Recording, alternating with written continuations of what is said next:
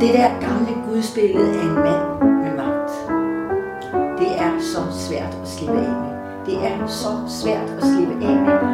Og jeg starter som regel med at arbejde med konfirmander med at sige, jeg starter altså med introaften at sige, og det var lidt let, da Trump fandt, og jeg sad som præsident og sagde, gamle mænd med magt, dem skal I ikke lede efter i himlen. I skal ikke lede efter dem her i kirken. I skal ikke lede efter dem på det, I tror, det, I tror på. I skal lede efter dem. USA, Sverige, der er måske et par stykker på Fyn. Men det er ikke, det er ikke her i Kristustroen, I skal lede efter dem. Så sidder jeg så griner sådan lidt. Ja. Men det er fordi, jeg arbejder med Gud som en bevidsthed. Velkommen til podcasten Ligestilling Nu. Om struktur, om køn, om mangfoldighed, om ansvar, om kvindekamp, om ligeværd, kønsroller, sundhed, feminisme, lønkamp, ligeløn, privilegier, sexisme. Ligestilling Nu. En podcast af Line Gæsø. Tusind tak, fordi jeg måtte komme. Jamen, tak fordi, at øh, du synes, at det er et spændende emne. Ja, jeg synes, det er et meget spændende emne, og øh, min podcast, Ligestilling Nu, Ja. den, øh, den handler jo om ligestilling. Ja. Og, der, og det er jo i alle kroge af Ja, samfundet. Ja. Øhm, og det her med ligestilling inden for kirken, inden for kristendommen, ja. er jo et vigtigt emne. Men allerførst, så vil jeg gerne bede dig om at præsentere dig selv Ja. og fortælle om, hvem du er. Ja. Ja, men jeg hedder Mette Gramstrup. Jeg, er, jeg hedder egentlig også Hansen. Øh, men der var to Hansener ved den her kirke, da jeg kom. Den ene Hansen var en mand.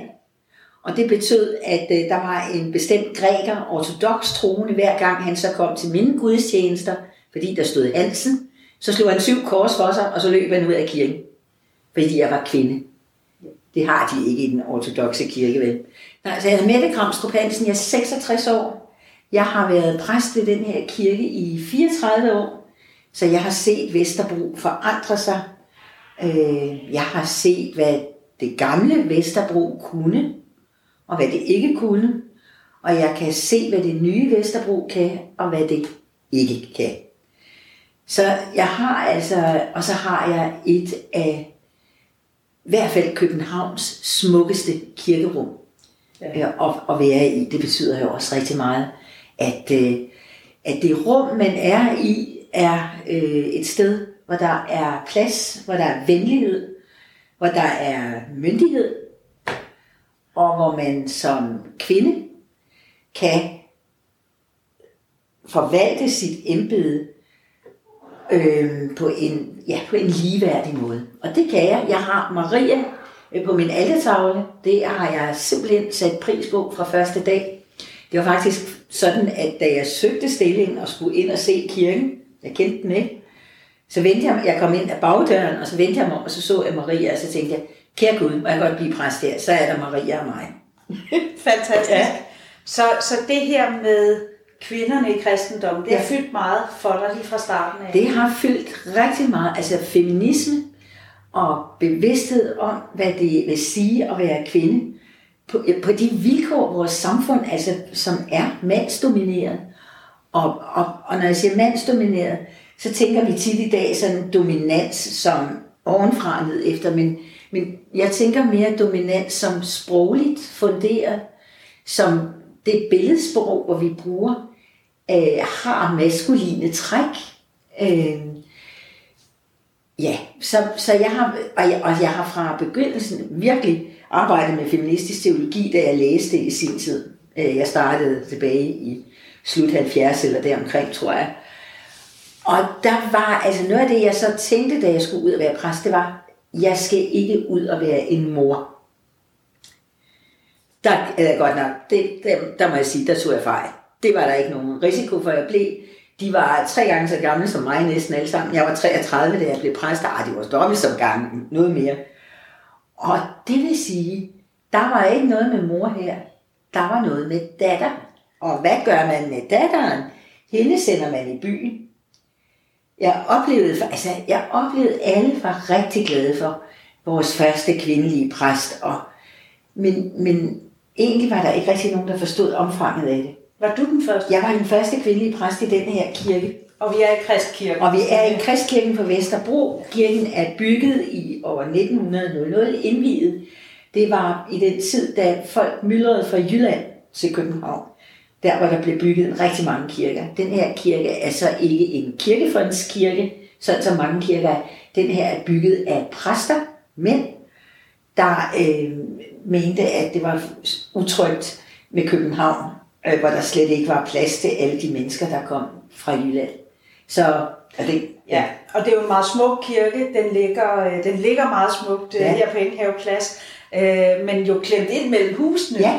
Meget tæt. Den, ja, men den er faktisk tænkt ind mellem husene. Ja. Den er tænkt som en kirke for naboerne. Og det er jo altså, det er sådan noget, jeg godt kan lide, ikke? Ja. Ja, og, og den er også den er bygget for forholdsvis få penge. Folk var meget fattige. Folk var rigtig, rigtig fattige. Og det her sovn, øh, Kristkirken sovn, var et fattigt sted, fordi hovedsovnet, det var Matthæuskirken, det var en af magistrats, det var magistratskirken, der blev bygget fire kirker uden for Københavns volde øh, i midten af 1850 der, deromkring. Ikke? Og der, altså til sidst var der jo noget med 70.000 mennesker, der hørte til i Matteuskirken. Så blev den her bygget, og den, åh, den er billigt bygget, det er et sammenskudskilde, men den er bygget sådan, så er vi alle kongebørn skønt fattige og ringe.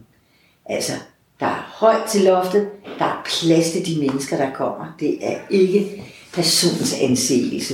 Og i Matthæuskirken, der står der sådan navne på nogle af bænkene, med dem, der var rige. Altså, ja. sponsorer. Det har vi ikke her. Nej. Det har vi ikke her. Så der er meget ligeværdighed. Der er meget, altså man kan sige, ligeværdigheden er tænkt socialt ind i den her kirke. Kønsspecifikt tror jeg ikke. Altså kønsmæssigt, der tror jeg ikke, det har virkelig, altså kristen tro har virkelig været mændenes område. Øh, fars, Guds, altså det der gamle gudsbillede af en mand med magt. Det er så svært at slippe af med. Det er så svært at slippe af med. Og jeg starter som regel med at arbejde med konfirmander med at sige, jeg starter altså med introaften at sige, og det var lidt let, da Trump fandt, og sad som præsident og sagde, gamle mænd med magt, dem skal I ikke lede efter i himlen. I skal ikke lede efter dem her i kirken.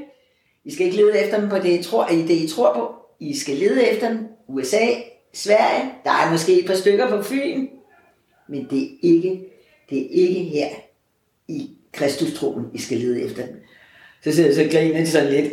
Ja. Men det er fordi, jeg arbejder med Gud som en bevidsthed.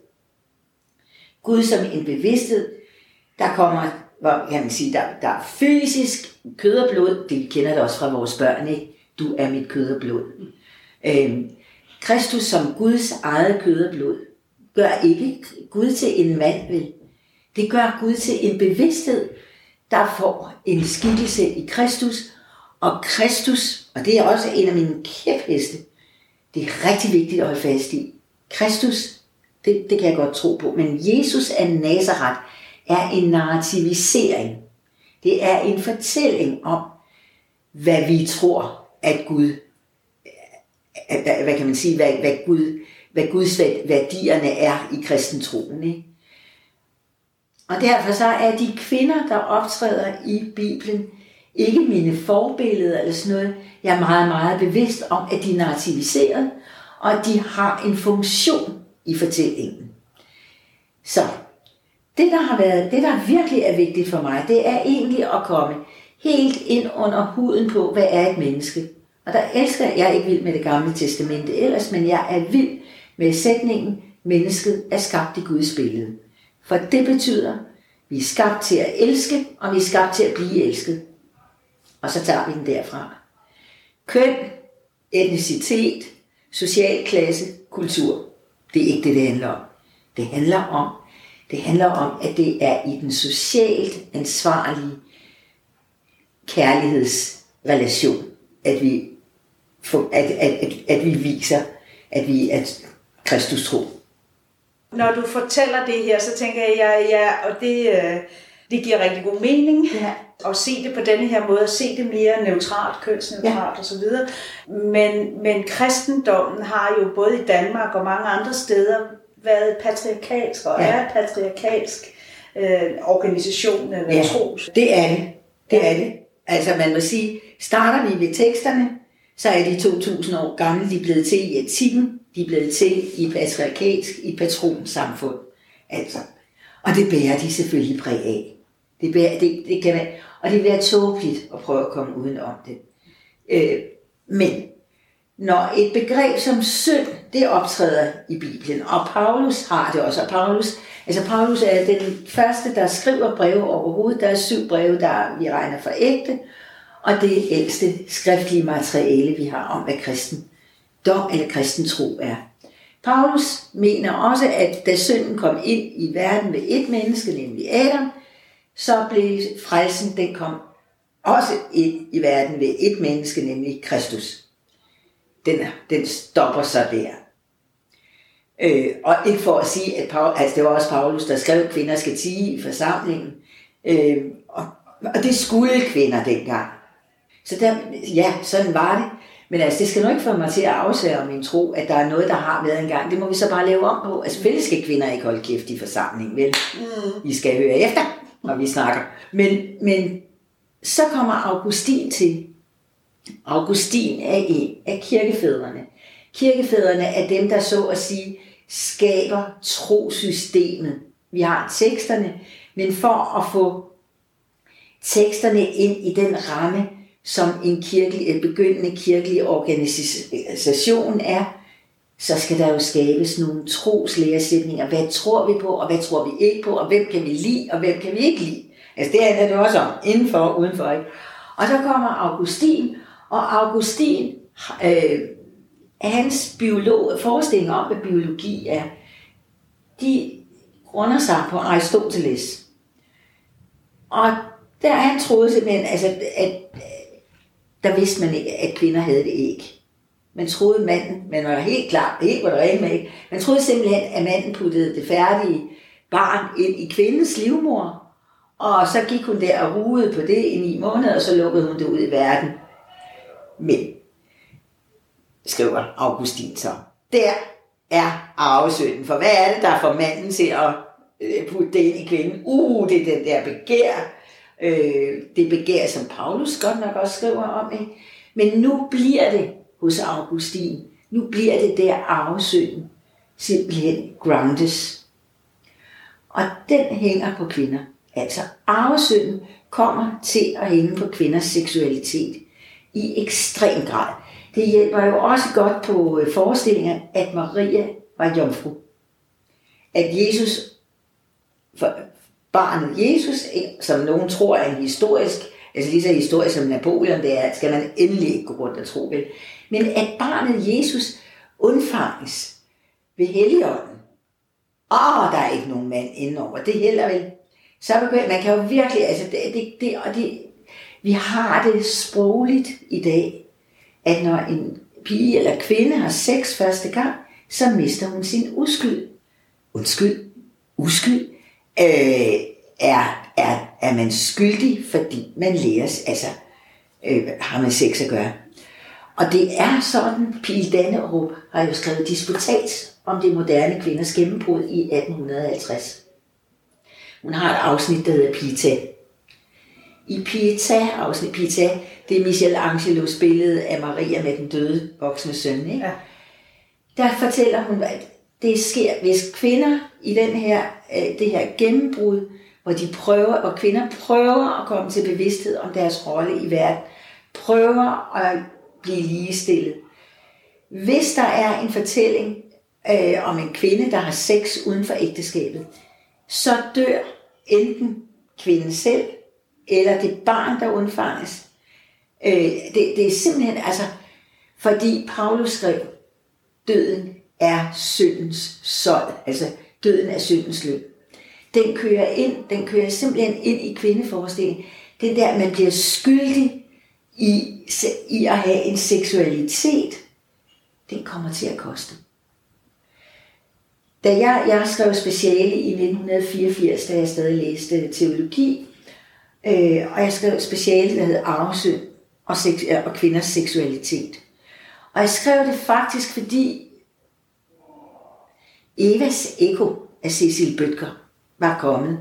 Jeg kan ikke huske, om det er 83 eller hvornår. Men i hvert fald undrede det mig, da den bog kom, at samtlige litteraturanmelder kaldte den feminismens nye bibel. Og det kunne jeg ikke forstå, fordi godt nok handler den om en kvinde, der går fra sin mand, at manden flytter på hende som en stol, og så begiver hun sig ud i verden, rejser igennem naturen, øh, op igennem Norge, tror jeg det er, øh, og der finder hun et barn. Hun finder et barn. Altså, barnet bliver til uden seksualitet. Ja. Hvordan delen kan det på nogen måde have noget at gøre med feminisme? Altså, pludselig er vi tilbage i, her er, der, her er, jom, her er jomfrueligheden igen. Ikke? Jo. Det kunne jeg altså ikke rigtig, det kunne jeg ikke forlige mig med. Charlotte Strandgaard skrev en helt anden type roman, også stort set inden for samme årstal, der hed Når vi alle bliver mødre. Og det, som titlen siger, er det jo også en utopi, når vi alle bliver mødre. Den setting i bogen er faktisk præcis som den øh, Pil beskriver med det moderne gennembrudskvinder. Hun er gravid, kvinde, øh, altså hovedpersonen er gravid, men bliver mere og mere psykotisk, fordi hendes ældste dreng har begået selvmord. Og hun tror, at det måske er hendes skyld, at han har begået selvmord, for var det ikke sådan, at mens hun havde sex med elskeren, hvor hun, og det her barn blev undfanget, var det ikke der, at han slog sig selv ihjel.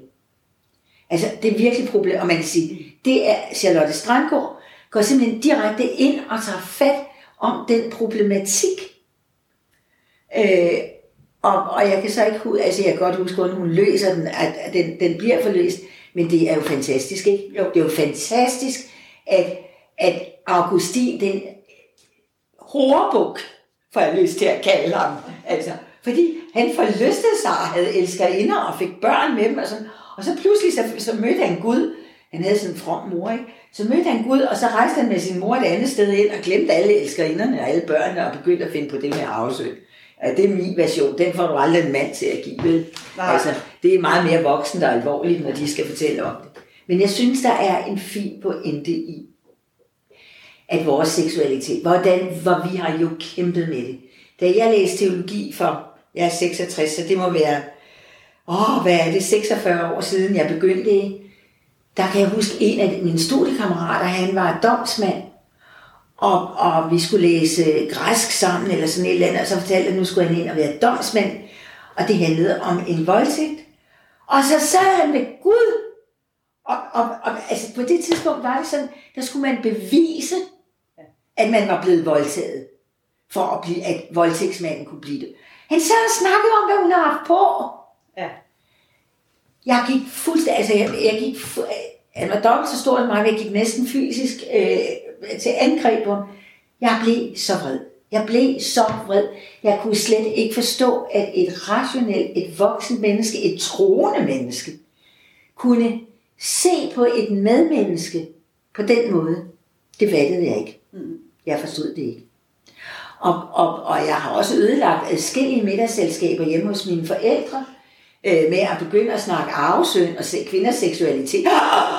Altså, min mor siger, det snakker vi ikke om.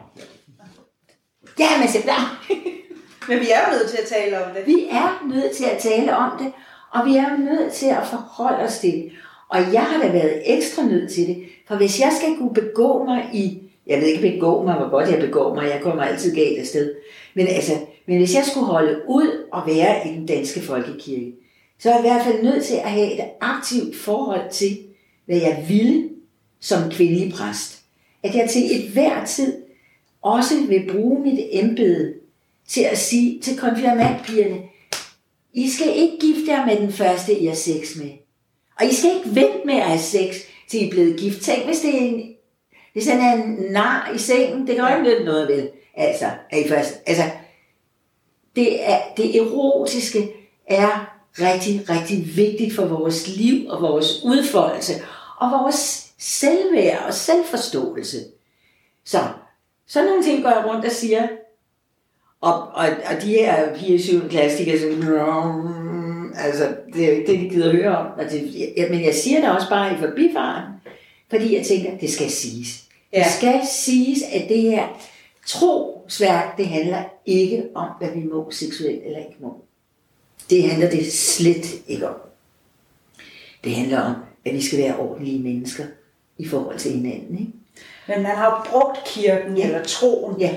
Til at, altså, i, i feminismen, der taler vi jo altid om nogle ting, altså nogle, nogle basale rettigheder, der simpelthen ikke har været, eller vi gentagende gange skal slås ja. for for kvinder.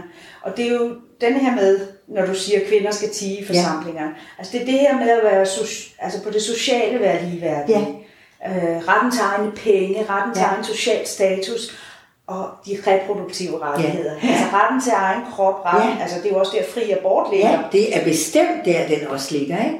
Og, og jeg, vil så, jeg vil så sige omkring abortproblematikken, at jeg er for abort. Jeg har også fået en abort. Derfor ved jeg også, hvor store omkostninger det har.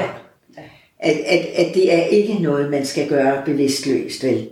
Det tror jeg faktisk heller ikke på, at nogle piger gør. Nej, det, tror det tror jeg, jeg faktisk ikke på, at nogle piger gør. Øh, øh, og man, altså, der er vir- men, men det er fuldstændig rigtigt. Der findes jo en konservativ kristen tro, kristen, som, ligger, som netop ikke er tro, men dom. Ikke? Altså der findes en, hvor man dømmer og fordømmer øh, dem, dem, som man anser for skulle stå under ens beskyttelse, altså dem, der ikke er lige så kloge som en selv. Ikke? Og, og der, der er vi lidt på den i kirken, fordi øh, det er nemt at finde steder, hvor der står, manden er kvindens hoved. Ja, der er ikke meget hjemme der, vil jeg så, skulle jeg lige til at sige nogle gange. Vel, men at kvinder skal tige i forsamling, er der også nogle, jeg synes også, hvilesesritualet, ja. øh, hvor der står, derfor skal en mand forlade sin far og sin mor, og hvad Gud har sammenføjet, må mennesker ikke adskille. Ja, nu siger jeg det højt, de kan ikke nå Altså, jeg bruger ikke den selv. Jeg, jeg læser ikke det, fordi for det første er min holdning, skulle jeg nogensinde møde en brudgom, der ikke er flyttet hjemmefra, så vil jeg sige til bruden, ved du hvad, du skal ikke gifte dig med ham, før han altså ved, hvordan det er at bo selv, før han selv kan finde ud af det. Og for det andet, hvad er det med, at Gud har sammenfor, altså ægteskabet er en borgerlig institution, det er ikke noget sakramente i den protestantiske kirke, vel? Det er da mændene, der har fundet på det, fordi der ikke var DNA-prøver i gamle dage. Og da der ikke var DNA-prøver, hvordan var den eneste måde, de kunne vide, hvem de var far til? Det var at lave sådan en juridisk øh, øh, klamamse på pigen. Ikke? Hun skulle være jomfru, og hvorfor skulle hun det? Ja, så var de helt sikre på, at hun ikke kom med andre mænds børn ind i ægteskabet. Ja. Altså, og det er jo, det, det er jo fuldstændig... Altså, det, sådan kan man ikke arbejde med mand og med kvinde ligeværdigt, vel? Der er, og, og, og, og, det, ja, det har jeg, altså, det har jeg virkelig taget alvorligt. Både i for, altså mest selvfølgelig i forhold til konfirmanderne, fordi de er i den alder, ja. øh, hvor sårbarheden er stor, men faktisk også i forhold til mine brudefolk. Jeg synes ikke, jeg synes ikke det klæder kirken, at vi bare bevidstløst står og læser noget, der ikke er nogen steder hjemme. Og i øvrigt så er det meget, meget underholdende, fordi man kan altså blive skilt, hvis man er blevet gift, ikke? Jeg er da selv gift for anden gang, som jeg nogle gange siger lidt provokerende. Det er fordi, jeg godt kan lide at komme i kirke. ja. Men altså, øh, vi gifter folk. Vi spørger ikke, om de har været gift. Jo, det spørger nok, om de har været gift før. Ikke? Men, men for sådan en som mig, der er det vigtigt, at hvilesen også kan finde sted i kirken. Som en velsignelse. Som det, at man som mennesker, med, lidt ligesom fader til dåben, ikke? Der er vidner på. Vi vil gerne finde ud af det her sammen. Vi vil gerne ligeværdigheden i vores parforhold. Så hjælp os dog med at, at, holde, altså at holde af hinanden. Man kan ikke bare gå og holde af hinanden, hvis ikke man har nogen til at hjælpe sig med det. Det er min helt klar. Altså. Men ritualerne, du siger, du, du fjerner de sætninger der. Ja. Men er der, er der sket forandringer i de ritualer gennem årene? Altså, ja, det er der. Det er der, men der er så også nogle ting, som, som, man, som jeg nytolker. Man kan sige, der er nogle ting, jeg godt... Jeg synes, det er fint, at en af dem bliver fuldt ind i kirken. Jeg synes også, det er fint, når de følges ind i kirken. Jeg bryder mig ikke om de få gange, jeg har haft en brud, der ville gå alene ind. Ja, Jeg, den første bøn i, i viserne holder jeg meget af, fordi det er en takkebøn for alle dem, der har elsket os fra vi var børn og indtil i dag. Og når en øh, kvinde bliver fuldt ind af sin far, jeg ved godt, det er fra den gang, man havde udvekslet kamelerne udenfor, og de bytter plads inde i kirken. Men det refortolker jeg og siger, om det er far eller mor, jeg har også haft mor til at følge ind. Brødre, der er nogle gange børn, der følger ind. Ikke?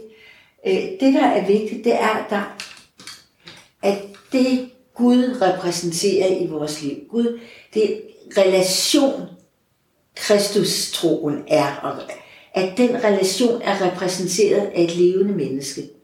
Sådan, at når man kommer ind i kirken, så er der, så er der et følgeskab.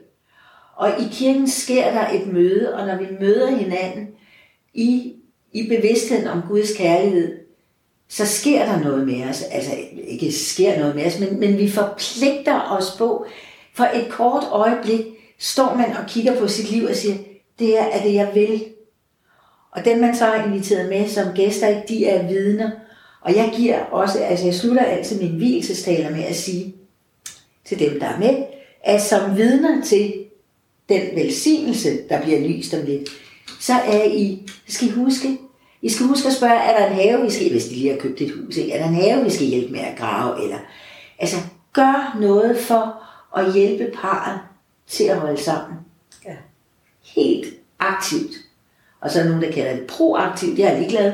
Men gør noget for at vise, at den vidnefunktion, vi, og så siger jeg altid, husk at hjælpe dem med at holde sammen, ved ikke at holde med den ene mod den anden. Ikke? Og det er jo sådan nogle ting, hvor jeg tror, at det at have indsigten i at høre til et køn, hvor man ikke nødvendigvis er ligeberettiget. Altså man kan godt få, altså lidt ligesom når man i dag bilder børn ind, du kan da bare vælge, hvad du vil. Ja. Altså det er jo en livsløg. Altså det frie valg er Det jo frie valg er fuldstændig, fordi hvis du er født pige, Ja. så er det bare rigtig uheldigt, hvis folk ikke siger, nej, hvor er du nuttet. Så er det rigtig uheldigt, hvis folk siger, du ser godt nok klog ud. Øh, ikke? altså, det, det, det er surt sjov at se klog ud, når man er en pige, Ja. skulle jeg helt så sige. Ja, det har jeg. Altså indtil jeg ligesom fik, altså indtil jeg blev stor nok til at forstå det, Ja. at det var egentlig nok ikke ment så nedsættende, som jeg oplevede det, men jeg havde en meget, meget nuttet lille søster. Ikke? Øh, og, og jeg var sådan ikke specielt øh, jeg rødhåret med fregner, og, og det er dertil hørende temperament, ikke? Altså, jeg var ikke lige sådan en med klappe på gen, hvor man kunne risikere, at jeg klappede igen. altså, det var virkelig... Og, og, og, og den der bevidsthed om, at man er ikke lige, har jo så også gjort, og nogen bliver så sådan lidt piv-piv, offeragtige i det, og jeg kan ikke have det. Altså, jeg bliver mere sådan, fandme nej, nu, nu gør I plads. Og så kan jeg godt gå hjem og ærge mig over, at jeg ikke var lidt mere diplomat, ikke? Ja. Altså, eller større pædagog, eller sådan noget. Men, men, men det er rigtig, rigtig svært i en kirkelig sammenhæng øh, at holde, altså, at holde, altså, man skal virkelig holde hovedet koldt, fordi teksterne, fortællingerne, de er skruet sammen i en patriarkalsk tid. Historisk hører de til en anden tid. Ikke? Så det kræver en refortolkning, og det kræver en, synes jeg også, virkelig opmærksomhed, at man ikke kommer til at smide børnene ud med badevandet. Ja, og, og jeg tænker, at du og I som præster har en stor rolle Ja. Ja. hos konfirmanderne især, fordi de er sårbare, ja, og det kan også være, at de fniser, når man taler om det, og, men, men de er jo også meget modtagelige i den alder. Ja, det er det. Øhm, og der er jo nogle store bevægelser, der er sket her det sidste år. Vi har jo fået altså en ny voldtægtslov, samtykkebaseret øh, øh, lovgivning, og, vi har, og så har vi jo hele MeToo-debatten. Ja, det har vi nemlig, og det er fantastisk. Det er fantastisk, men det har også været fantastisk at skulle lægge øre til alle de klunkemænd, ja. der ikke har kunne holde ud. Ah, men er det mig? Det var for fanden da selv hvide mand, ikke? Altså, eller sådan er jeg da ikke. Nej, jeg er dog glad for det, og jeg ser, jeg kom. Jamen, det har virkelig været sådan, åh, øh, hvor kan jeg blive træt af det? Hvor kan jeg blive? og, og der har jo også været alle de her stemmer om, at nu bliver pædagogerne, at nu bliver, vi, nu bliver det hele en feminin. Gud gør det der ej vel, bare fordi store drenge godt må græde nu, så er det sandelig ikke ens betydende med, at de to køn har fået lige ret eller er blevet ens. Der er en lang, lang kamp forud. Jeg vil så sige, jeg lærte noget, da jeg fik en dreng. Jeg troede, at det var et spørgsmål om opdragelse. Jeg troede, at køn alene var kultur. Der lærte jeg, det er altså også lidt biologi. Ja. Der er altså noget biologi. Han fik dukker, og hvad gjorde han med de dukker? De hoppede ud fra dukkehuset og begik selvmord, ikke også? Altså, Ja. sådan har jeg godt nok aldrig leget med dukker. Eller, eller altså, øh, hvad der kunne smides længst, eller øh, kunne bokse bedst. Det var helt andre lege, han legede med de arme dukker, ikke? Altså, Ja. end dem, jeg havde sådan forestillet mig, man kunne lege. Det var ikke så meget med at klæde på, og sådan overhovedet ikke, vel?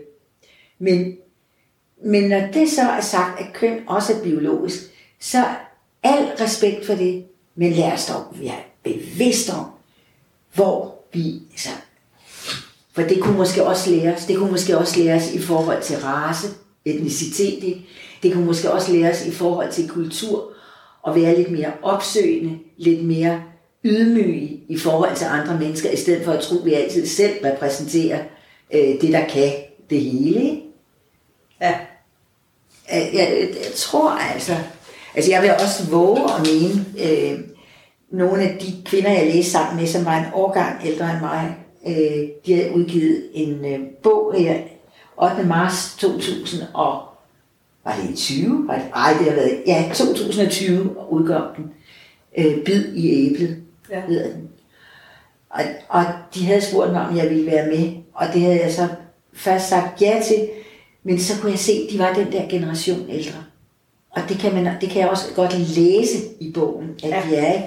De har taget nogle andre skridt i den kamp. Og det er jo det, der er så interessant i de kampe, der foregår lige nu, fordi der er også en generationsforskel. Det er der.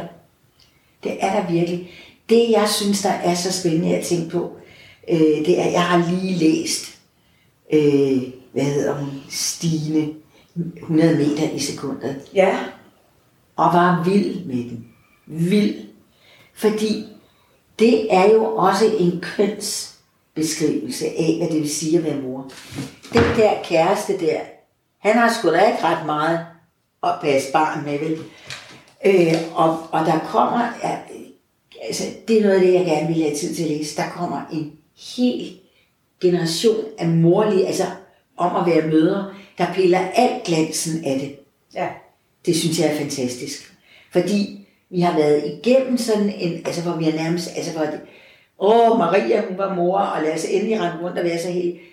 Jeg skrev mit speciale om arvesøn og kvinder, fordi jeg var blevet mor, og syntes, det var forfærdeligt. Altså, men det, det kunne man jo ikke sige til nogen det. Men det jeg jo oplevede, det var, jeg var tynget af skyld over alt det, jeg ikke nåede i forhold til mit studie, alt det, jeg ikke nåede i forhold til mit barn, øh, i forhold til rigtig mange ting. Hvorimod de mænd, jeg læste sammen med, ja, men de var blevet fædre, og det gav dem bare noget værdighed, og det... Pis, det var heller ikke dem. Altså, de gik der bare hjem eller et andet sted hen og skrev, når de skulle skrive. Ikke? De skulle jo ikke amme og alt det der. der var, det var virkelig, altså, så mit skridt dengang, det var ligesom at begive mig ind i teologien. Nu kommer den her morlitteratur, den vil jeg, altså, den glæder jeg mig til at begynde at læse, fordi hvad er det også, de gør op med? Ikke? Hvad er det, der sker? Samtidig sker der også noget for de unge kvinder. Andre steder, jeg kender unge kvinder, der synes, at de selv vil passe deres børn. God uddannelse og alt muligt også. De vil simpelthen passe deres børn, for de vil selv præge de værdier, børnene vokser op med. Det er jo svært for sådan en som mig, der er i kirke og sætter fællesskab rigtig højt. Det kan være rigtig svært at forstå. Men når jeg tager mig tid til at lytte, så kan jeg egentlig godt høre, hvad det også de er, de ikke vil. De vil ikke det, jeg har gjort. Både være mor, være på arbejde, og da jeg blev skilt, valgte min 9-årige dengang søn at blive hos sin far. Og det, hvis ikke jeg havde været præst på Vesterbro, så var det nok ikke gået mig så godt vel. Fordi det var jo også helt usædvanligt, mm. at jeg efterlod barnet hos far. Hvad var jeg for en kvinde? Ja. Det er heldigvis mere almindeligt i Det dag. er meget mere almindeligt Ja. i dag. Men bagsiden af det er jo stadigvæk, at der også er de steder, hvor mændene øh, sidder på hele pengepunkten, og derfor er det dem, der bliver i huset, når skilsmissen kom, mens, altså nede i Hasle, hvor jeg boede derfor, ja det er så snart 35 år siden dengang, ikke? når folk blev skilt dernede, så blev manden i parcelhuset, fordi hans studiegæld var betalt. Ja. Det var konens ikke. Så flyttede hun ud på en pløjemark på følge, hvor der kun kørte busser, og hun havde ikke råd til bil, vel? Og så var det også sådan, at så blev børnene der også ret meget hos faren, fordi det var sådan set, altså indtil at han fik en ny kæreste, der ikke rigtig gad mig og sådan. Altså, Vi er virkelig, altså vi er i et kulturelt, øh, virkelig nybyggerland, Ja. Hvor jeg også, altså hvor min sociale, mit sociale engagement også ikke skal være ufortalt i den sammenhæng, fordi øh, det er nemt nok med ligestilling, hvis alle har lige penge, altså lige mange Ja. penge, ikke? men det har vi jo heller ikke. Det har vi ikke Jeg noget. fik et chok, jeg hørte i radioen for et halvt år siden, at kvindelige læger, deres pension er mindre end mænd, selvom de er indbetalt nøjagtigt det samme, fordi man har regnet ud, at kvinder lever længere. Ja, og selvom loven blev lavet om for 20 år siden Ja. ja. cirka, så, øh, men så har de ikke lige fået rettet det. Nej. Er det ikke fuldstændig, altså det er sådan noget, man virkelig bliver harm over. Ja, og der kører også en sag Ja, det, og det glæder mig, fra altså. øh, Institut for Menneskerettigheder øh, Ja. ja. Ja, men- men støtter op om det. Ja, ja men det er virkelig, det, det er grotesk, ikke? Samtidig er det jo nogle fantastiske illustrationer af, at ligestilling ikke bare er ligegyldigt. vel? Det er det slet ikke. Og det er også en illustration af, at vi skal blive ved med at arbejde for Ja. det. Fordi ellers mister vi terræn på det her. Ja, det gør vi. Og, og vi gør, at vi gør, altså, og vi har jo, altså, vi har jo de, vores piger i dag, er jo både præstationsbevidste, og altså, de skal jo kunne det hele. Det er virkelig, øh, Det er et stort pres. det er et kæmpe stort pres. Jeg har en bog liggende derhjemme, jeg har ferie om ikke så længe, om utilstrækkelighed. Og den glæder jeg mig til at læse. Fordi det er jo også der, det er jo der, at altså, nogle gange er lige ved at tro, det er også nemmere biologisk at være dreng, end at være pige. Fordi drenge, men det, det kan jo bare være for dem, jeg kender, ikke? Men altså, de drenge, jeg, altså, de har jo en spontanitet om, herregud, altså, går det ikke, så gik det ikke. Ja. Så går vi videre til næste. Lidt det, jeg plejer at sige, altså, at bliver man fanget ind af skyldfølelsen og den dårlige samvittighed, så ligger skammen på lur lige om hjørnet. Hvorimod, hvis man kan holde det indenfor, det er mit ansvar. Nå, jamen der er så ansvar for, når det gik så ikke. Så gør man ligesom politikerne. Det er bare ærgerligt. Et af de første podcast-episoder, jeg lavede, gjorde, lavede jeg med en minoritetsfeminist, ja. Kefa Aburas fra Odense. Ja. Og hun taler meget om skam, og Ja. kvinderne, der bærer skammen i deres religion, øh, islam, og, Ja. og, og i kulturen også. Så, så kvinden, også døtrene, bærer hele familiens skam. Ja. Og hvis ikke de ligesom opfører sig ordentligt, så at sige, Ja. Så mister hele familien Ja. skam. Ja. Og det kan jeg genkende også lidt Ja. ind i kristendommen. Og det er, altså, og du finder det endnu, altså, øh, det er i protestantismen, du finder det endnu mere i katolicismen. Ja. Øh, og det har noget at gøre, altså det har jo noget at gøre med nogle dybe patriarkalske rødder, og hvor meget man er kommet, øh, altså har formået at distancere sig. Og der handler det rigtig meget om familiemønstre. Der handler det rigtig meget om familiemønstre. Altså, vi opdagede det jo herhjemme i 80'erne, at den øh, psykoterapi øh, i forbindelse med pol, øh, nej, det var hed det ikke dengang, men med tortur og sådan noget, at den, den hvad hedder det, øh, hjælp, der var udviklet, den fungerede ikke, samtaleterapi fungerede ikke med katolikker, som den fungerer med protestanter. Fordi en katolik bærer i højere grad også hele familiens skam. Og det er jo fordi man i, i øh, Sydeuropa, altså Chile, og der, der lever de, altså der, altså, øh, der er det jo familiens økonomi, der skal bære det. Ikke? Ja. Vi har jo distanceret os med plejehjem og vuggestuer, og Ja, vi har måske en højere grad af individualisering ja, vi har en meget højere grad af individualisering. med alt, hvad det... Øh, Og alt, hvad det koster, ikke Ja. også? Men vi har jo også, fordi vi har været igennem de der øh, indsigter i, at de gamle på aftægt på gårdene blev mishandlet. Ja. At min mor, min mormor var, øh, før hun giftede sig med sin, det var jo sådan, da min mormor, hun var født i 1898, øh, min morfar var fra 1904, og da de giftede sig i 1927, tror jeg, min mor er født i 28, så da de giftede sig, så måtte min mor- mormor stoppe med at arbejde på øh, statshospitalet for de sindssyge i Middelfart. Hun giftede sig kun med min morfar, fordi han lovede hende, at når de havde sparet sammen, så skulle de bygge et hus, og på det hus skulle der være en etage mere, end de havde brug for, fordi den kvindeafdeling, min mormor var på, der var, øh, der var kvinder anbragt. De var blevet umyndiggjort, for når arven skulle deles i familien, så var de til overs, de var ikke gift. Så var det nemmere og billigere at umyndiggøre dem, og så blev de anbragt på statshospital. Øh, uden egentlig altså at blive andet, andet end meget mærkelige af at bo der. Ikke? Jo. Og dem ville min mormor rigtig gerne fortsætte. Hun ville gerne have dem ud, men Ja. der var jo ingen sted at tage dem ud. Så da, da de så fik råd så, og byggede en villa, så havde de øh, fra dag af altid fire øh, patienter boende, det hed så damerne. Ja. Ikke? Så jeg kan alle former for håndarbejde, jeg har lært at knible, hækle, jeg har glemt meget af det, ikke? fordi det skal jo vedligeholdes. Men det lærte jeg hos damerne. Fordi det kunne ja, virkelig, virkelig. Det er en fantastisk øh, fortælling. Ja, det er det. Det er det. Ja. Og, og man kan sige, der er ikke nogen ligestilling i det, men der er alligevel en, en indsigt i værdigheden. Ja. Ikke også? At, at den uværdighed, den umyndighed, man påføres i et samfund, hvor mænd har dominansen, at, at, at vi kan godt lindre den.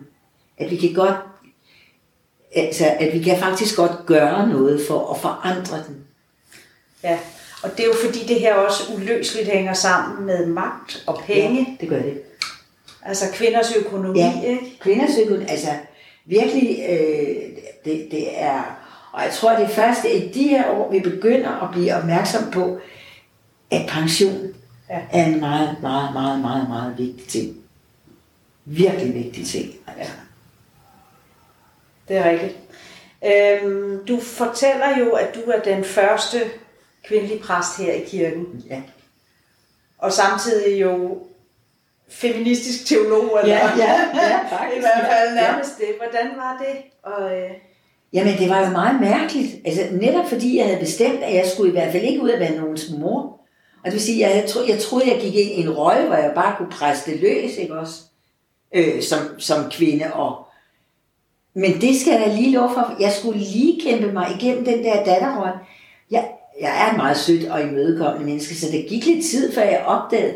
Der var for eksempel en gammel dame, der rigtig sådan, hun ville, nå, om jeg lige ville tage et halvt franskbrød og en sød med, når jeg kom. Jamen, det ville jeg jo godt. Så opdagede jeg, så kom min kollega dagen efter. Det var mig, der havde købt ind. Nej, så sagde jeg, nu må hun vælge mellem os. ja, Så valgte hun ham. ja. Ja. Og så sagde jeg til ham, du kan vel selv tage det. Så, men det lå bare sådan i kort, det bad man ikke ham om, vel? Nej. Øh, når vi sådan havde eftermiddagsmøder med de gamle, så hvis der manglede lidt, åh Mette, du er så hurtig på benene. Ja, jeg var jo så også den yngste, ikke? Men altså, det, og det var rigtig svært at sige, nej, jeg gider fandme, jeg er præst. Jeg gider ikke være den, der henter sukkeret, eller, eller vasker op bagefter, eller sådan noget. Men, men der var sådan nogle ting, nogen skulle jo gøre det, og jeg var den yngste. Ja, men det er jo også en svær balancegang, for Det man skal jo heller ikke være for fin til at lave en kop kaffe til folk. Vel? Altså, Nej, og det der jo så sker, når man ikke er for fin til at vaske op, de bedste samtaler er jo tit, når man står med et viskestykke sammen med nogen, ikke også, og snakker. Det betød jo også, at jeg rigtig hurtigt fik en plads i mange hjerter. Øh, og så var det jo øh, nemmere for mig at komme i kontakt med børnene. Og så, ja, og så generelt ikke, altså, at jeg, at jeg havde kant, det gjorde ikke noget. Det gjorde ikke noget, at, at jeg ligesom, ah, men det der, det skal I ikke tro på. Fordi det er simpelthen fordi samfundet. Nå. ja. Så du har også repræsenteret et generationsskift. Ja, ja, i den grad. Altså, min, altså, min generation af kvinder, vi har virkelig, vi har virkelig øh, sammen med dem, der kom før os, ikke? vi har virkelig skabt, tror jeg, også en anden form for teologisk tænkning. Ja, der tænker du på 68'erne, eller? Ja, ikke bare 68, der var, men ja, 68, ja, de er vel der omkring fra. Ja. Jeg er født i 54, så det er nok, de er nok født de der, Ja. krigsgenerationen. ikke? Ja, lige Altså, præcis. dem, der er født- og det er jo dem, ja. der sådan havde Ja, deres power ja, i og, 68. og rødstrømpebevægelsen og Rødstrømperne, sådan ja. De har virkelig, altså, de har virkelig taget nogle kampe. ja. Men det har jeg og min generation også, og vi har, vi står altså også for at have skabt en anden, en anden folkekirke, vil jeg våge at sige. Jeg siger ikke, at den er bedre, men jeg siger, at den har, øh, der er kommet et andet fokus på, øh, hvordan man skaber nye typer af fællesskaber. Ja. Jeg er nogle gange ude og holde oplæg, og jeg har prøvet i en forsamling at holde oplæg omkring øh, feminisme og øh, ligestilling og kirken, og hvor jeg jo så stiller spørgsmål ved det her med, at der er nogle menigheder, der jo nægter, at der kommer en kvindelig præst ind. Og det mener jeg jo ikke, man, øh, man kan. Og der var jeg ude ved et oplæg, hvor der så er en kvinde, der siger, at det er jo religionsfrihed. Hvad tænker du om det? Det er det, jeg siger. Vi har stadigvæk arbejdssky mandlige kolleger. Øh, jeg kalder det arbejdsskyhed. Fordi de mænd, der ikke vil acceptere kvindelige kolleger, det er også dem, der ikke vil vi fraskilte. Når man ikke vil vi fraskilte, der er et par stykker over i Kolding. Når man ikke vil vi fraskilte, så vil de fraskilte jo heller ikke have deres nye børn dybt hos dem vel. Når de nye børn ikke bliver døbt der, hvad så med konfirmanderne? De gider da ikke gå sådan et sted vel. Når de gamle forældre dør, så er det ikke der, de skal begraves vel. Så kommer de til os andre. Og nogle gange, når, når nogle af de der, øh, jeg kan også kalde dem også uvenlige i deres tro, når de der uvenlige mandlige kolleger med deres gammeldags konservative, øh, infantile, ja, den er, det er altså også lidt dumt at tro, at Gud selv har skrevet Bibelen. Ja, undskyld, jeg siger det, men det mener jeg sådan set. Øh, når, når de på den måde viser folk fra sig, så er det jo også andre, der står og må tage dagens arbejde. Og det gør vi. Ja. Det gør vi, men, men nogle gange er vi nødt til at opføre os næsten mere ydmygt, end vi var. Fordi de har været mere uforskammede, end godt er. Så de er besværlige, og jeg kan fandme, undskyld, ikke forstå, at de ikke laver sig en frikirke. Men det gør de ikke vel, fordi de vil ikke tjene det samme. Ja, okay. Jamen det... Øh, Nogle gange så mener jeg, at mission går hånd i hånd med, med, med pengeglæde. Ja, det er selvfølgelig racistisk at sige sådan noget, men altså... ja, eller i hvert fald ikke helt politisk korrekt. Nej, det, det kan jeg godt sige dig, men man kan ikke være feminist og politisk korrekt. Nej, ikke altid Det kan man altså ikke. Jamen, det kan man ikke, fordi der er nogle steder, hvor der skal brydes nogle, altså, der Ja, ja. ja. skal brydes nogle huller, Det er der. fordi det er ikke godt nok, som det er. Nej, og den med arvesynden, Ja. den lever jo stadig. Den lever fuldstændig stadig. Og der er alt, alt for få, der, der gør opmærksom på, at arvesynd har ikke noget med Bibelen at gøre. Arvesynden hører til i kirkehistorien, i dogmatikken, i det mennesker har, at de trosystemer mennesker har opfundet. Øh, så var der en, der skrev til mig, ja, men det står i, øh, det står i de afspurske bekendelseskrifter, det er Luther. Ja, og Luther, han har været død siden 537 eller et eller andet, 1537. Altså, Luther har været død de sidste 500 år. Så lad os dog kritisere noget af det arbejde, der blev lavet dengang, og lad os få skabt luft, ikke? Altså, jeg, jeg kan simpelthen ikke, jeg, jeg kan næsten ikke tage det alvorligt, at der sidder et formodentlig veluddannet menneske og skriver den slags på Facebook. Altså. Ja, ja, men der findes alle slags. Der findes alle slags derude. Ja. ja det gør der. Er der ellers noget øh, i, øh, i myterne eller i fortællingerne, som, øh, som du tænker, altså bare hele, for eksempel hele fortællingen om Adam og Eva, det er jo også, Altså kvinden, Det der er, er... en, det er en problematisk fortælling, Ja. ja. fordi det er, øh, det, det er hende, der får æblet. Men i, det var sådan set det, der var det fede ved den titel, øh, mine kolleger de skrev, ikke? Bid i æblet. Bid i det, ikke? Det, det er kundskabens æble. I stedet for sådan, ej, det var heller ikke min mening at være den første til at tage det vel. Yes! Hvem andre ture? Det siger noget om, at hver gang, hver gang der skal gås nye veje, så er det kvinderne. Og så kan man, min mor havde jo helt klart en udlægning af, hvorfor kvinder skulle tige i forsamling. Den var ikke baseret på historisk indsigt eller tekstlæsning, den var baseret på hendes liv. Hvorfor skal kvinder tige i forsamling? Jo, så det skal de jo. Fordi, og det skulle de jo, fordi de, de løb jo rundt på landevejene og forkyndte noget nyt. Ja. Hun prøvede selv at blive politiker, ikke også? Men så skulle vi flytte hver gang, fordi min far fik nyt arbejde. Så det var måske, det, det var sagt med en, en, en, en sprød malis. Ikke? Hun kendte godt til situationen. Hun var nemlig en af dem, der gerne ville sige noget i forsamlingen. Men når den hele tiden blev udskiftet, så var det svært Ja. at holde fast i. Øh, jeg vil nok, altså jeg elsker, når det bliver jul, at fortælle historien om øh, Maria, øh, og der skal have barn, ikke? Og fordi det gik op for mig, da jeg blev præst, at historien er jo ret morsom. Og når jeg fortæller den til børnene, så, så er det lige så meget for at pædagogerne og lærerne skal høre. Så lader jeg jo altid Maria, der kommer englen og nej, og I var bliver hun glad. Og så kommer Josef, den forlod om aftenen og siger, skat, jeg skal have et barn med Gud, ikke? Og så siger Josef, what? Øv, jeg vil gerne have været faren. Og så går han, fordi mm, det havde han ikke tænkt sig. Og Matteus evangeliet skriver oven i købet, at da Josef var en retfærdig mand, så tænkte han, bare han ville lade sig skille fra hende i al stilfærdighed. Historien er fortalt på den måde, ikke? At der er en kvinde, der skal have et barn. Faktisk, faktisk er det jo en vidunderlig historie, når man sådan kigger efter. For der er ikke nogen, altså, okay, der er ikke nogen sex, så hæfter man sig ved det, født af Jomfru Maria, ikke? Men hvis man nu hæfter sig ved, at Josef, sådan som jeg lader englen sige til Josef, men Josef, du må nok forstå, det her er, altså det, det er et samfund, hvor der ikke er plads til en mor og et barn. Du er nødt til at være der. Ligesom vi andre, vi skal have, vi skal have en far og en mor, eller er der nogen, der er to mor? Ja, Ja. det er der. Er nogen, der er to farer? Nej, det er der ikke endnu. I hvert fald ikke her i kirken, vel? Men der er ret.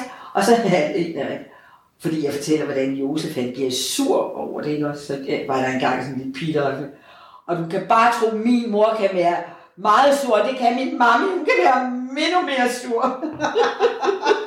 Det er en ny udgave af min far stærke. Det er det simpelthen. Men det er jo vidunderligt at få den koblet på, for pludselig bliver historien, altså narrativiseringen af, altså Jesus, Je- barnet Jesus kommer jo først til rigtig, rigtig sent i fortællingerne, ikke også? Men pludselig bliver det jo også en, en historie om, lad os kigge på vores egne familiemønstre. Mm. Skal det altid være far, mor, børn? Nej, det er det jo ikke vel. 60% af mine konfirmander, det er skilsmissebørn. Det er også et ligestillingsproblem. Vi skal blive meget bedre til, at kvinder bliver skilt på lige vilkår, at det ikke er manden, der sidder på penge. For det gør de. Mm. De går med hele pensionskassen ved rigtig mange skilsmisser. Altså, hvordan kan vi opretholde den gode tone i forhold til børnene, hvis manden er skrevet med alle pengene? Eller, mm, altså, åh, hvis du vidste, hvor mange historier jeg kan. Mm. Fordi det er jo en af mine opgaver som sjælesørger. ikke? Og jeg siger gang på gang, jeg siger, "Fint, vi skal nok snakke noget mere om det her. Men først, så går du ud og får noget juridisk rådgivning. Fordi hvis ikke der er orden i jeres økonomi, hvis ikke der er lighed i jeres økonomi, hvis du ikke får alt det, du har lagt i fællesskab, så bliver der aldrig en ordentlig skilsmisse ud af det, vel? Det er simpelthen, hvor er det folk bliver uvenner? Det er, når arven skal deles. Ja. Man skal have orden i sine pengesager, og det siger også noget om ligestilling. Der skal være orden i lønforholdene, mænd og kvinder, lige meget hvor vi er. For ellers så går det ikke. Men der er lang vej nu. Der er rigtig lang vej, altså. Der er rigtig lang vej. Jeg vil så sige, at, at vejen forekommer mig ikke altid helt håbløs. Mm. Men det er også fordi, jeg er mor til en fantastisk mand. Og så er jeg farmor til en næsten endnu mere fantastisk dreng. Ja. Altså, og, og, der, er- og jeg kan jo se, der sker også en opblødning i, altså Ludvig og jeg, vi var ude og handle, og han kan godt lide ringe, altså, og han har, hans mor er scenografuddannet, så han har det der blik for detaljen, ikke?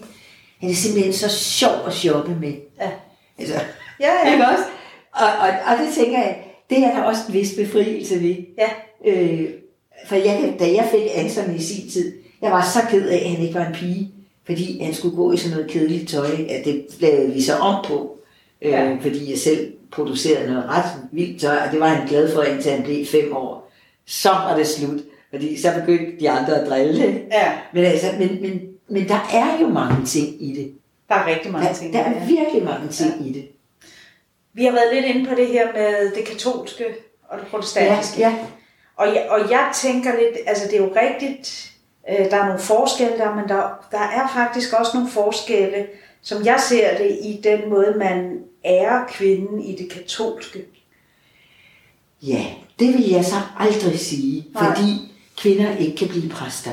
Ja, Øh, fordi kvinder, øh, altså det er jo den der dobbelt, en, altså jeg ville kalde det form for dobbeltkommunikation, ikke? jo, Fordi så ærer man hende jo for hendes renhed, for en jomfruelighed. Ja. for sin jomfru, for at føde mandens børn, for at hengive sig alene til ham. Altså, så ærer man hende for, hvad hun er i forhold til sin mand. Ah, jeg har det tungt med det, det må jeg sige. Jeg har det tungt med det. Altså, og jeg vil meget, meget nød, altså, jeg har sådan, jeg vil hellere have respekt. Ja, Jeg vil hellere have respekt for det, jeg gør, øh, og en skideball, når det overskrider grænserne for, hvad jeg må, end, end at jeg vil helliggøres på nogle betingelser, som gør, at jeg skal lægge bånd på rigtig meget af det, der er en del af mig. Min seksualitet, min, øh, jeg er et meget udadvendt menneske, meget ekspressiv, ikke? Altså, ah, jeg tror ikke, jeg, der var ikke være meget plads til ære, hvis jeg, hvis jeg havnede sådan et sted.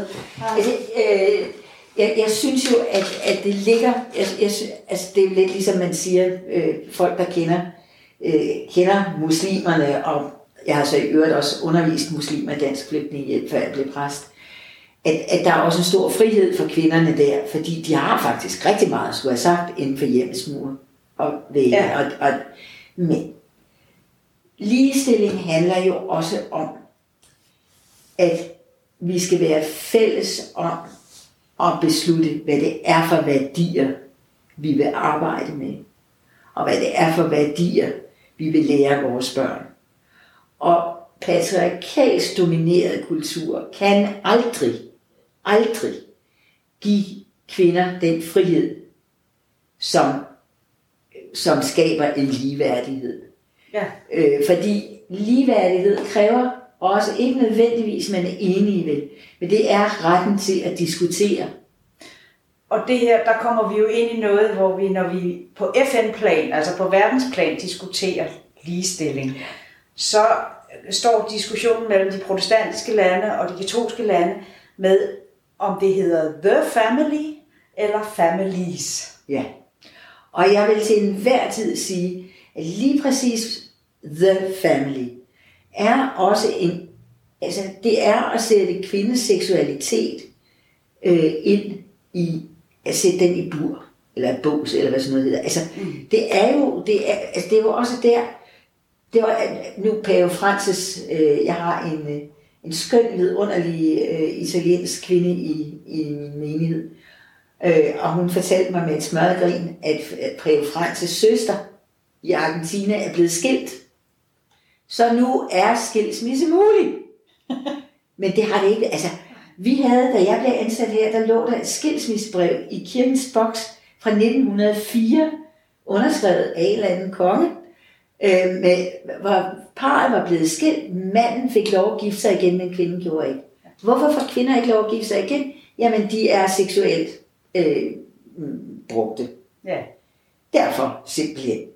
Det samme gør sig gældende den dag i dag. Ja, det kan godt være, at Pave Frans nu ikke gider det mere. Men det har jo været sådan, jeg havde en god ven, der boede i Italien, og han, øh, han havde et lystigt forhold til seksualitet, og han har, jo- havde, børn mange steder. Øh, den kvinde, han giftede sig med, var fraskilt. Hun var så blevet skilt, fordi manden var decideret syg, sindssyg, og hun fik derfor lov til at gifte sig igen. Men paven havde samme beføjelser i 1990, øh, som kongen havde her i 1900. Ikke? Altså, næsten med 100 års for. Altså, øh, og, og, og ægteskabet er i den katolske kirke stadigvæk et sakramente. Det er den ikke hos os. Altså, det er det ikke hos os, vel? Mm. Øh, og, og, og, jeg, og jeg synes, øh, øh, altså, jeg, jeg synes også, vi, nemlig the family, ikke? Hvem er det så, der skal tage sig af de gamle? Det er muligvis manden, der skal øh, forsørge pekuniært, men det bliver jo kvinden, der skal skifte blæerne på de gamle, ikke? Altså, Det er alt omsorgsarbejde. det er det nemlig. Altså, det er alt omsorgsarbejde, og, og det har omkostninger for kvinder. Altså, øh, ja, jeg tror, jeg vil blive temmelig ondskabsfuld af at skulle være sådan. Ikke? Ja. Fordi det, det er ikke mit naturel øh, at arbejde på den led.